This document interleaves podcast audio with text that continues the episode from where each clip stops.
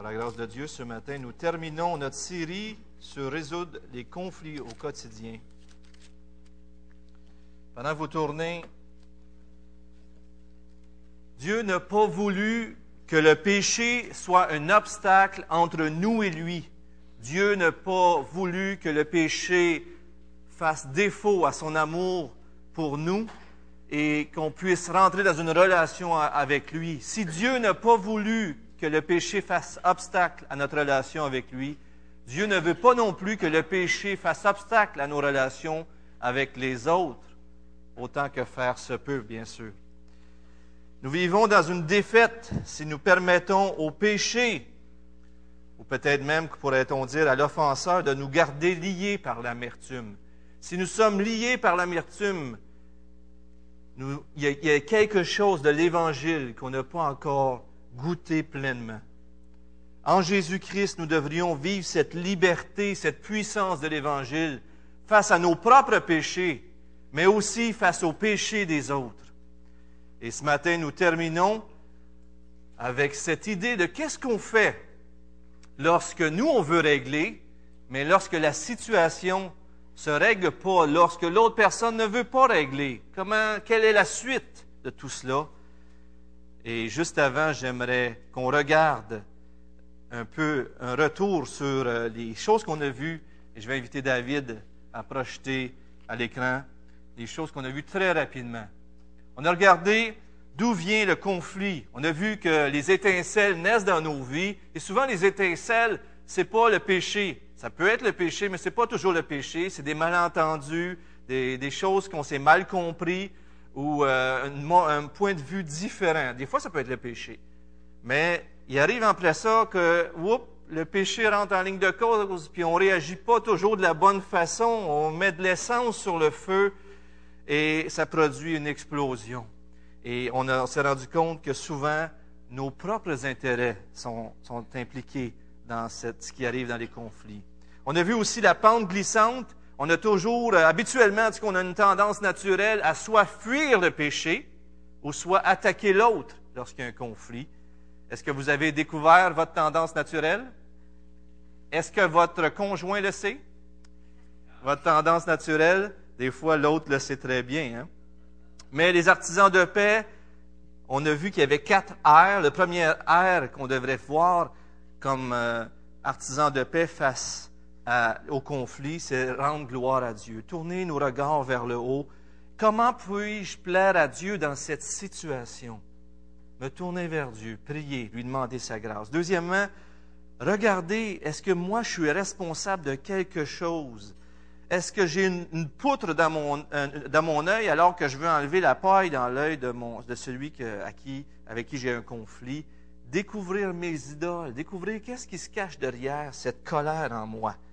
Le troisième air, souvent, on doit aller vers les autres et leur parler de comment on a souffert, les reprendre avec douceur. Les Écritures nous disent qu'on doit le faire.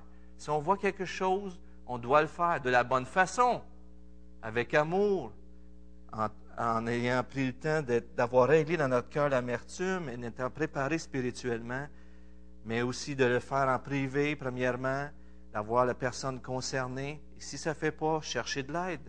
Le quatrième air qu'on a vu la semaine passée, on doit rechercher la réconciliation. Accorder et recevoir le pardon. Le pardon du cœur, le pardon que même avec Dieu, on peut pardonner tout le monde par la grâce de Dieu à cause de l'œuvre qu'il a fait pour nous.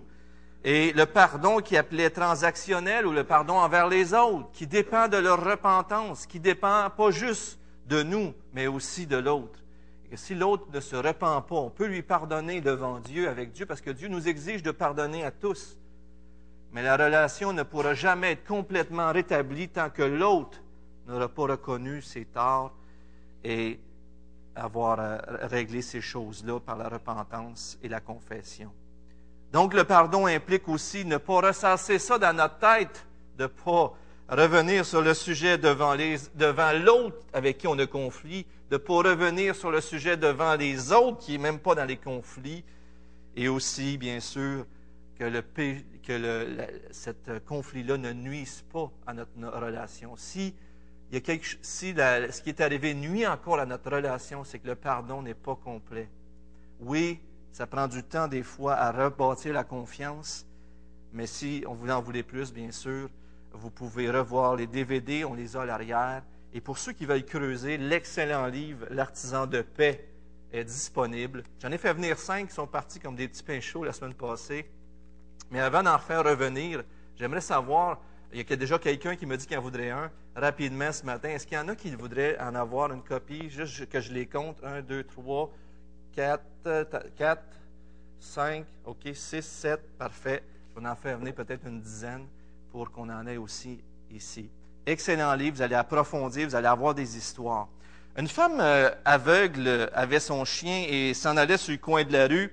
Et elle était habituée de prendre ce chemin-là. Et une personne qui a, écrit pour la série a vu toute cette scène-là. Alors la personne, cette femme qui était aveugle, arrive avec son chien pour l'aider à la rue. Mais à la même place qu'elle habituellement, elle marche sans problème. Il y a une auto qui s'était placée là. Elle, elle ne le voyait pas. Mais le chien le voyait. Hein? Alors le chien s'arrête. Mais la femme, elle, elle, se dit, qu'est-ce qu'il fait? Moi, ici, je m'arrête jamais. Fait que elle a dit, euh, voyons, euh, avance, tu sais. Mais le chien, vous savez, le chien, il son épaule sur elle pour lui dire, il faut arrêter ici, il faut, faire un détour. Mais là, elle, elle, choque un peu après. Voyons, pourquoi il n'écoute pas? Elle, il donne un coup de pied. Fait que là, le chien, euh, il fait son travail. Il se recolle l'épaule en voulant dire, ça ne fonctionne pas, on ne peut pas aller de l'avant. Mais là, choque vraiment. Probablement qu'elle y avait dit des choses. Euh, mais... il donne un coup de pied, puis là, le chien, il, sort un bruit. Là. Tu ça commence à être plus fort. Puis elle décide, elle a dit, ben moi, j'avance. Puis, là, elle, touche à l'auto, vous comprenez bien. Et puis, dans cette situation-là, à un moment donné, bien sûr, elle réalise, elle dit, le chien, par deux, trois reprises, m'a averti. Il, a toujours fait son travail, même si je l'ai frappé ou maltraité, puis lui, il a continué de m'avertir. Et puis là, vous comprenez qu'elle s'est penchée vers son chien, elle l'a flatté, elle a dit probablement qu'elle s'est excusée, puis tout cela. Mais c'est juste pour dire que des fois, cette femme-là avait en quelque sorte un conflit avec son chien. Mais elle ne voyait pas son propre problème. Le chien voyait mieux, comprenez? Puis elle, elle continuait, elle continuait. Puis lorsqu'elle, elle a frappé le chien, le chien, elle a pu se dire, voyons, tu comprends rien, je vais te mordre. Mais ce n'est pas ça que le chien a fait, OK? Le chien a continué de faire du bon travail. Le chien a continué de faire un excellent travail. Il a répondu par le bien au mal qu'il recevait. Il a continué de protéger la personne. C'est une petite histoire, bien sûr, avec une drôle d'application, mais qui nous montre comment des fois on peut être nous-mêmes aveugles, et des fois on a besoin des autres. Et ce matin, on continue notre série en se rappelant ces choses-là, que souvent, nous, en tant qu'être humain, lorsqu'il arrive une circonstance ou un conflit qui perdure ou que l'autre répond mal, qu'est-ce qu'on a tendance à faire? Est-ce qu'on a toujours tendance à faire le bien? Je n'ai pas de l'air mais habituellement, hmm, hein, on est là, on choque, on, on voudrait se venger, on voudrait qu'à tout le moins la justice soit faite. Mais qu'est-ce que Dieu nous dit ce matin? Il nous dit de répondre face au mal qu'on reçoit, de faire le bien. Dans Luc 6, versets 27-28, on peut lire Dieu que Dieu nous demande, Jésus nous demande d'aimer nos ennemis, de faire du bien à ceux qui nous haïssent et de bénir ceux qui nous maudissent et même de prier pour ceux qui nous maltraitent. Et ça, c'est pas quelque chose de naturel chez l'être humain. On doit se tourner vers Dieu. Mais dans tous ces conflits-là qu'on vit ce matin, j'aimerais qu'on se rappelle ce matin que Dieu est souverain. Pour arriver à faire, à rendre le bien pour le mal, on doit se tourner vers Jésus-Christ. Et une excellente chose à faire en terminant cette série, c'est de se rappeler que non seulement Dieu est tout-puissant, il contrôle tout, mais il est aussi, non seulement, il contrôle sur tout, mais il est aussi pour nous. La Bible nous dit que Dieu a tellement le contrôle qu'il a tous les détails de nos vies sous sa direction tous les détails. Le nombre de cheveux, il les connaît. S'il y a un oiseau qui tombe du nid, il le sait. Dieu sait toutes ces choses-là. Et non seulement il est au contrôle de tout cela, mais il y a une relation personnelle avec nous. Et il connaît les détails de nos vies à nous. Il nous connaît, nous. Et sa souveraineté, non seulement cela, mais ça va même plus loin, contrôle même les choses injustes qui nous arrivent et les choses douloureuses. Même ça rentre sous sa souveraineté et il n'y a rien que le fruit de la chance ou du hasard, selon ce que vous aimeriez mieux. Alors tout ça, ce qui nous arrive, Dieu est au contrôle. Et jamais on va souffrir des épreuves que Dieu n'est pas au contrôle et qu'il ne permet pas et qu'il ne veille pas sur nous dans tout cela. Et ça, ça devrait changer énormément notre façon d'approcher ce que l'on vit. Les épreuves que l'on vit, lorsqu'on se souvient que Dieu est souverain, qui est au contrôle de tout, qui nous aime, et puis là, on se rappelle qu'on vit une épreuve, on devrait se demander, qu'est-ce que Dieu veut m'apprendre à travers ça? Où est-ce que Dieu veut me conduire? Des fois, ça ne veut pas nécessairement dire que c'est toujours un péché dans ma vie. Mais des fois, Dieu veut certainement nous apprendre à mieux le connaître, à grandir dans notre marche avec lui et dans notre service. Je vous mets à l'écran une citation de M. Packer. Il me connaît comme son ami, quelqu'un qui m'aime, et il n'y a pas un instant où son regard n'est sur moi, où son attention est détachée de moi. Il y a donc une consolation ineffable de savoir que Dieu est constamment penché sur moi dans son amour et qu'il veille à mon bien. Vous imaginez-vous que Dieu est constamment en train de vous regarder et de prendre soin de vous? Pensez-y une seconde. C'est quelque chose, hein? Vous avez déjà eu quelqu'un qui prenait soin de vous, qui était juste à côté de vous, puis vous, vous saviez que vous avez toute son attention, mais Dieu, vous avez encore plus son attention. Constamment, il veille sur vous. Est-ce que ça veut dire qu'on ne vivra pas de souffrance? S'il y en a qui ne sont pas convaincus, ben c'est vrai, c'est la réalité. Dieu permet la souffrance, mais ça ne veut pas dire qu'il n'est pas au contrôle. Ça veut dire que Dieu veut être avec nous à travers ces souffrances. C'est ce qu'il nous promet dans les Écritures. Il veut nous faire dépendre de lui davantage. Il veut nous amener à être transformés à son image. Il veut qu'on soit mieux équipés pour le servir. Tantôt, on a cité ce passage-là ici, 1 Corinthiens 10, 13, qui dit qu'aucune tentation ne vous est survenue qui a été humaine. Mais Dieu qui est fidèle ne permettra pas que vous soyez tentés au-delà de vos forces. Des fois, vous vous dites peut-être, ouais, mais il me semble que là, ça dépasse mes forces. Pas vrai? Il y en a-tu qui sont déjà dit ça? Oui, hein? Et pourtant, vous êtes là ce matin. Dieu continue d'être fidèle, pas vrai? Mais avec la tentation, il donnera aussi le moyen d'en sortir pour que vous puissiez la supporter. Dieu donnera toujours la force et l'aide nécessaire pour faire face aux difficultés de la vie, et ça de deux façons différentes. Une des façons, c'est à un moment donné d'enlever la difficulté dans nos vies, ce conflit-là, après qu'il ait fait cette œuvre de transformation dans nos vies. Souvent, un conflit arrive pour nous transformer, pour nous faire apprendre quelque chose. C'est comme à l'école, des fois, ça peut, on pourrait dire, c'est un examen. Et puis là, des fois, on s'en tête, puis l'examen, on le reprend, puis on le reprend, puis ça arrive. Mais il y a, cette situation-là, mais il y a aussi l'autre situation, que Dieu n'enlèvera pas le problème, mais il va nous donner la force de le vivre avec le problème. Et Paul, à un moment donné, il a dit à trois reprises, délivre-moi de ce problème-là, dans 2 Corinthiens 12, 7 à 10. Puis Jésus lui a dit quoi? Dieu lui a dit quoi? Ma grâce te suffit. Donc, c'est possible que Dieu enlève le conflit dans votre vie, mais c'est possible que des fois, il y a des choses qui perdurent parce que Dieu veut vous apprendre à être humble, à dépendre de lui et à comprendre que Dieu est même plus grand que ce que vous vivez. Amen. Est-ce que Dieu est plus grand que vos problèmes? Oui, André? André. Il y a deux André à la même place en plus. Là, je disais André, puis j'en avais deux. Dans la majorité des cas, le but de Dieu ne sera pas toujours évident. Des fois, on ne comprend rien. Des fois, on ne comprend pas pourquoi Dieu permet ça. Est-ce que c'est ça le plus important, de comprendre, de savoir le pourquoi? Est-ce que c'est ça qui est le plus important? Souvent, on veut savoir pourquoi, hein? Puis Dieu ne nous répond pas pourquoi. Job, il dit pourquoi, pourquoi, pourquoi, chapitre 3.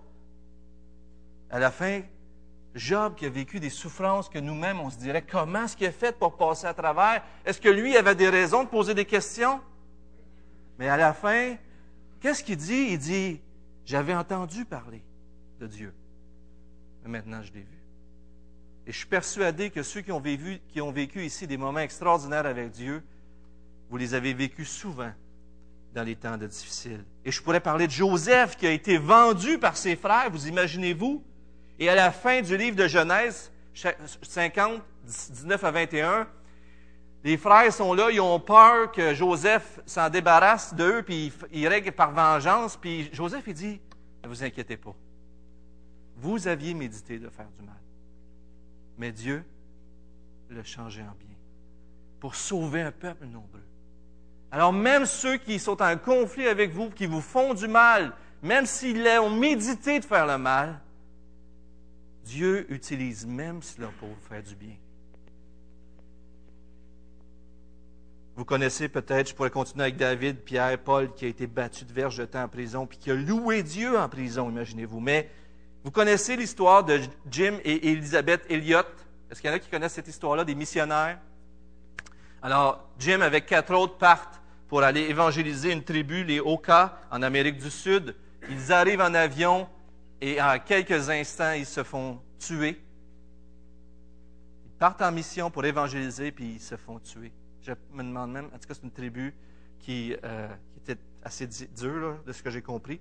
Et puis, euh, alors là, vous imaginez Elisabeth, la femme de Jim, comment est-ce qu'elle a eu un, profond chagrin, qu'elle a dû lutter avec de nombreuses questions. Mais savez-vous qu'est-ce que les femmes ont fait? Ils sont mis à prier pour les. Ils ont continué l'œuvre envers les meurtriers de leur mari. Vous savez quoi? Trois ans après, Oka ont commencé, l'Évangile a Dieu a fait son œuvre, les Oka. Et vous savez quoi? Certains des meurtriers se sont convertis. Pas extraordinaire, ça? Répondre au mal par le bien. Répondre au mal par le bien. Regardez, je vous cite Elisabeth Elliott qui a rajouté ça dans un de ses livres. Euh, vous l'avez à l'écran, je crois? Je m'excuse, c'est un peu long, mais regardez bien ça l'histoire des Oka a mis doigt sur une chose. Dieu est Dieu. S'il est Dieu, il est digne de ma louange et de mon service. Je ne trouverai aucun repos autre part que dans sa volonté. Amen. Et cette volonté est infiniment, incommensurablement plus vaste que je peux penser. Dieu est le Dieu de l'histoire de l'humanité et il est toujours à l'œuvre mystérieusement, accomplissant son plan éternel en nous, à travers nous, pour nous et en dépit de nous. Les causes et les effets sont dans les mains de Dieu. N'est-ce pas la foi que de, n'est-ce pas la foi que de laisser là, euh, de le laisser là où ce qu'ils sont? Dieu est Dieu. Je le détrône de ma vie si je lui demande d'agir dans des voies qui satisfont mon idée de la justice. Celui qui a fondé la terre et qui en a défini ses limites sait où les lignes sont tracées. Il donne toute la lumière nécessaire pour que nous ayons foi en lui et que nous lui obéissions. Le psaume 37 serait extraordinaire à lire, mais euh, les, six premiers versets, mais on a peu de temps ce matin. L'ultime preuve, je vais inviter David à mettre la prochaine diapo pour nous montrer que répondre au mal par le bien est bien sûr la croix. Regardez les quelques versets que vous connaissez probablement très bien. Dans Acte 2, 23, cet homme livré selon les desseins arrêtés et selon la, la préscience de Dieu, donc Dieu est complètement au contrôle, vous l'avez fait mourir en le clouant à la croix par la main des impies. Les hommes sont pleinement responsables de ce qu'ils ont fait, mais Dieu est pleinement souverain. En, en ayant permis cela, il a sauvé, il nous a sauvés. Car en vérité, contre ton saint serviteur Jésus, à qui tu as donné l'onction, Hérode et Ponce Pilate se sont ligués dans cette ville avec les nations et avec les peuples d'Israël, tout le monde pour faire en fin de compte ce que ta main et ton conseil avaient déterminé d'avance. À chaque fois que vous doutez dans votre vie que votre conflit, Dieu n'est pas dedans, rappelez-vous l'œuvre de la croix. N'est-ce pas la pire chose qui peut être arrivée sur la terre, que le Fils de Dieu soit crucifié, tué par les hommes? Qu'il venait sauver? John Piper a dit, les hommes lèvent les mains en rébellion contre le Tout-Puissant et découvrent seulement que leur rébellion est au service des merveilleux desseins de Dieu. Même le péché ne peut entraver les, intentions du Très-Haut. Croyez-vous ça?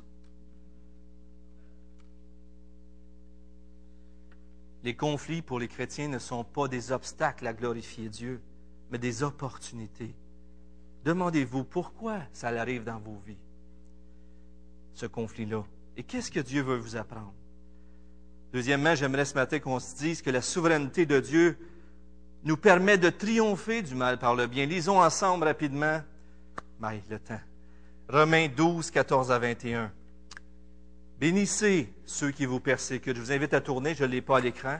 Romains chapitre 12, versets 14 à 21. Je vais accélérer, je m'en excuse pour le temps. Bénissez ceux qui vous persécutent, bénissez et ne maudissez pas. Réjouissez-vous avec ceux qui se réjouissent, pleurez avec ceux qui pleurent. Ayez les mêmes sentiments les uns envers les autres. N'aspirez pas à ce qui est élevé, mais soyez attirés par ce qui est humble. Ne soyez pas sages à vos propres yeux. Ne rendez à personne le mal pour le mal. Recherchez ce qui est bien devant tous les hommes. S'il est possible, autant que cela dépende de vous, soyez en paix avec tous les hommes. Ne vous vengez pas vous-même, bien-aimés, mais laissez agir la colère, car il est écrit, à moi la vengeance, c'est moi qui rétribuerai, dit le Seigneur. Mais si ton ennemi a faim, donne-lui à manger. S'il a soif, donne-lui à boire, car en agissant ainsi, ce sont des charbons ardents que tu amasses sur sa tête. Ne sois pas vaincu par le mal, mais vainqueur du mal par le bien. Le premier verset nous montre qu'il faut faire attention à notre langue. Bénissez et ne maudissez pas. Je vous donne cinq principes rapidement. Vous souvenez-vous ce que Jésus a fait sur la croix? Est-ce qu'il s'est mis à maudire et à blasphémer comme les autres euh, pourraient le faire? Qu'est-ce qu'il a fait? Qu'est-ce qu'il a dit? Vous souvenez-vous d'une parole de Jésus sur la croix? Pardonne-leur, Seigneur, car ils ne savent ce qu'ils font. Il demande la grâce du pardon aux gens qui le crucifient. Vous souvenez-vous qu'Étienne, un disciple de Jésus-Christ, rempli du Saint-Esprit, se fait lapider et juste avant de s'endormir, ou en d'autres mots, mourir, qu'est-ce qu'il dit? Je vois les cieux et tout de suite après, il dit, pardonne-leur. Pardonne-leur. La même chose que Jésus. Surveillons notre langue, frères et sœurs. On pourrait en dire beaucoup plus, mais les disputes, les mépris, les critiques, les paroles Dieu ne font qu'empirer les choses. Et plus ça va être intense, plus vous allez avoir le goût de parler. Pas vrai? Alors, plus que c'est intense, plus que vous allez aller dans la prière, plus que vous devez gérer cette situation. 1 Pierre 3.9 dit, ne rendez pas le mal pour le mal, ni insulte pour insulte. Au contraire, bénissez, car c'est à cela que vous avez été appelés afin d'hériter de la bénédiction. En, mettant un garde à votre bouche, vous allez vous retenir de pécher davantage et même vous allez avoir une meilleure vue sur la situation. Deuxièmement, donc, retenez votre langue, mais trouvez des conseillers. Les versets suivants nous disent de pleurer avec ceux qui pleurent et, et de, mais il dit, ne soyez point sages à vos propres yeux. Cherchez conseil, frères et sœurs. Entourez-vous de gens spirituels qui vont être capables de vous reprendre même dans les temps difficiles. Parce que plus ça chauffe, plus qu'on est tenté de prendre les choses en main. Pas vrai? Moi, je vais m'en occuper de ça. Parce que ça ne bouge pas assez vite à mon goût. Mais lorsqu'on a des gens qui aiment Dieu, qui sont attachés à la parole, qui vont nous exhorter à continuer, même si c'est difficile alentour de nous, c'est une bénédiction. Troisièmement, Continuez à faire ce qui est juste, verset 17. Je m'excuse, je vais rapidement. Ne rendez à personne le mal pour le mal. Recherchez ce qui est bien devant tous les hommes. Devant tous les hommes, pas juste les chrétiens, devant tous les hommes. C'est répété deux fois de fil.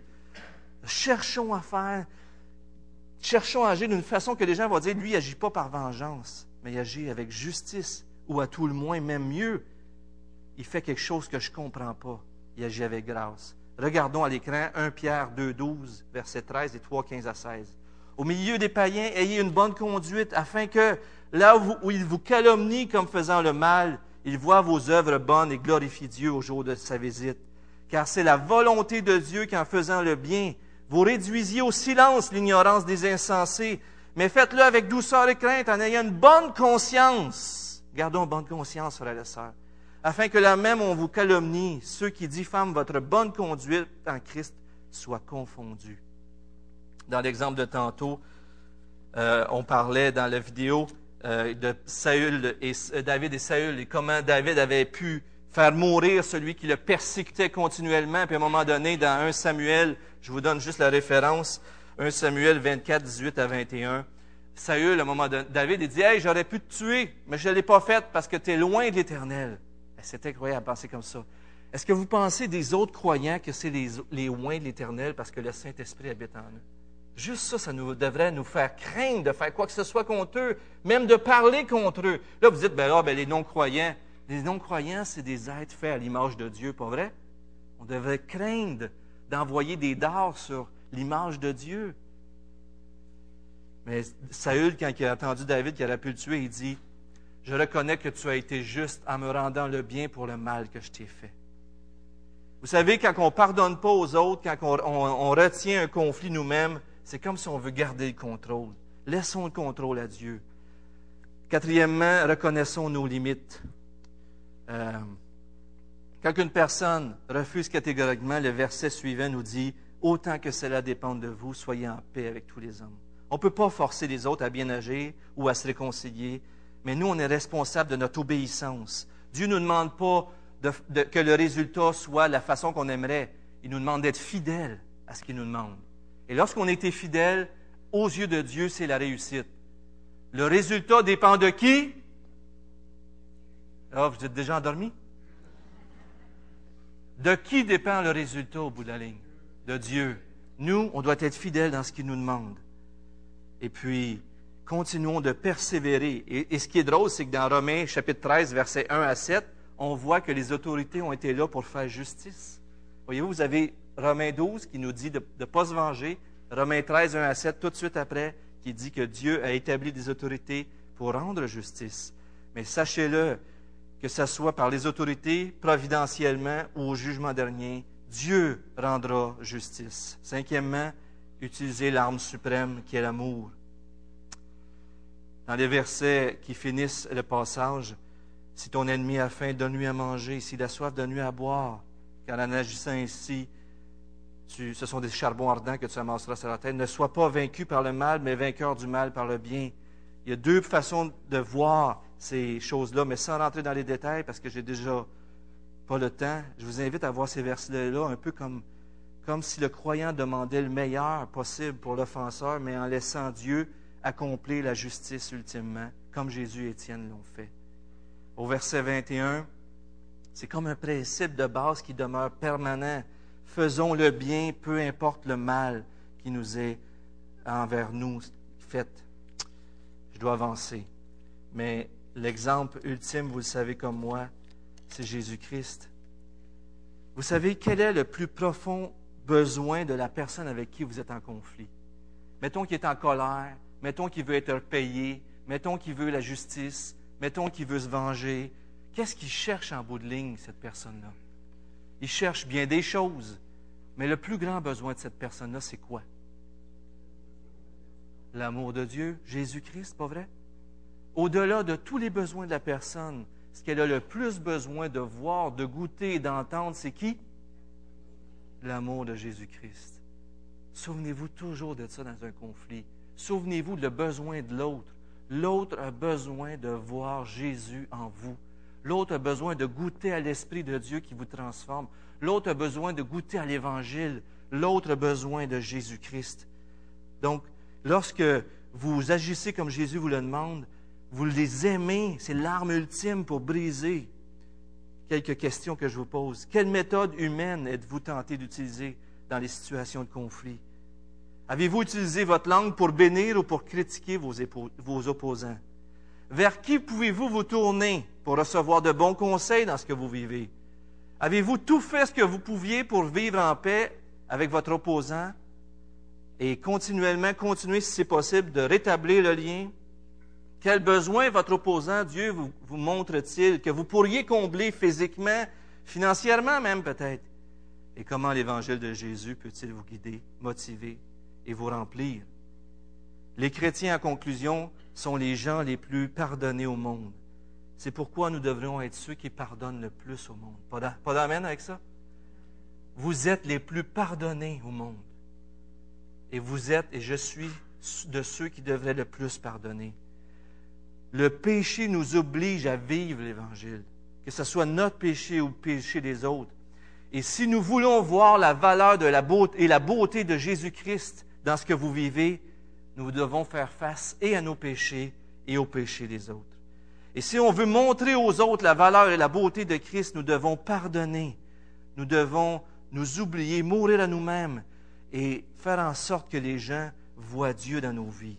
Et si nous voulons que les gens voient Dieu dans nos vies, nous devons l'inviter à prendre toute sa place et on doit mourir avec lui. J'invite des gens de la louange, s'il vous plaît. Seigneur, j'aimerais terminer ce matin en te demandant ta grâce. On a eu une série extraordinaire.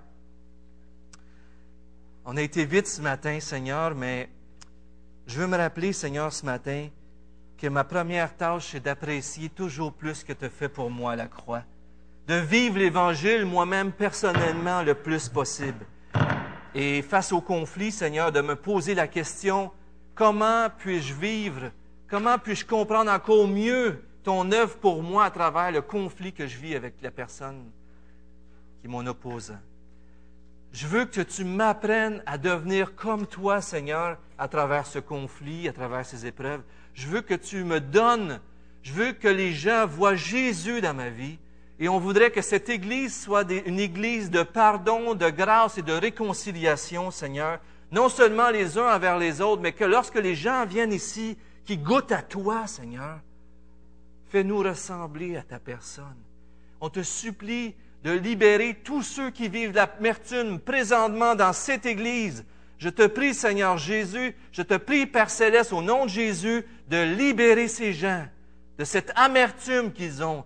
Je te prie, Père céleste, au nom de Jésus-Christ, de, nous, de, faire de nous des ambassadeurs de la grâce et de la miséricorde et de la réconciliation en présentant Jésus verbalement ou par nos vies aux gens qui nous entourent et avec qui on rentre en conflit. Seigneur, viens nous transformer par ton esprit, on t'en prie, au nom de Jésus-Christ. Amen.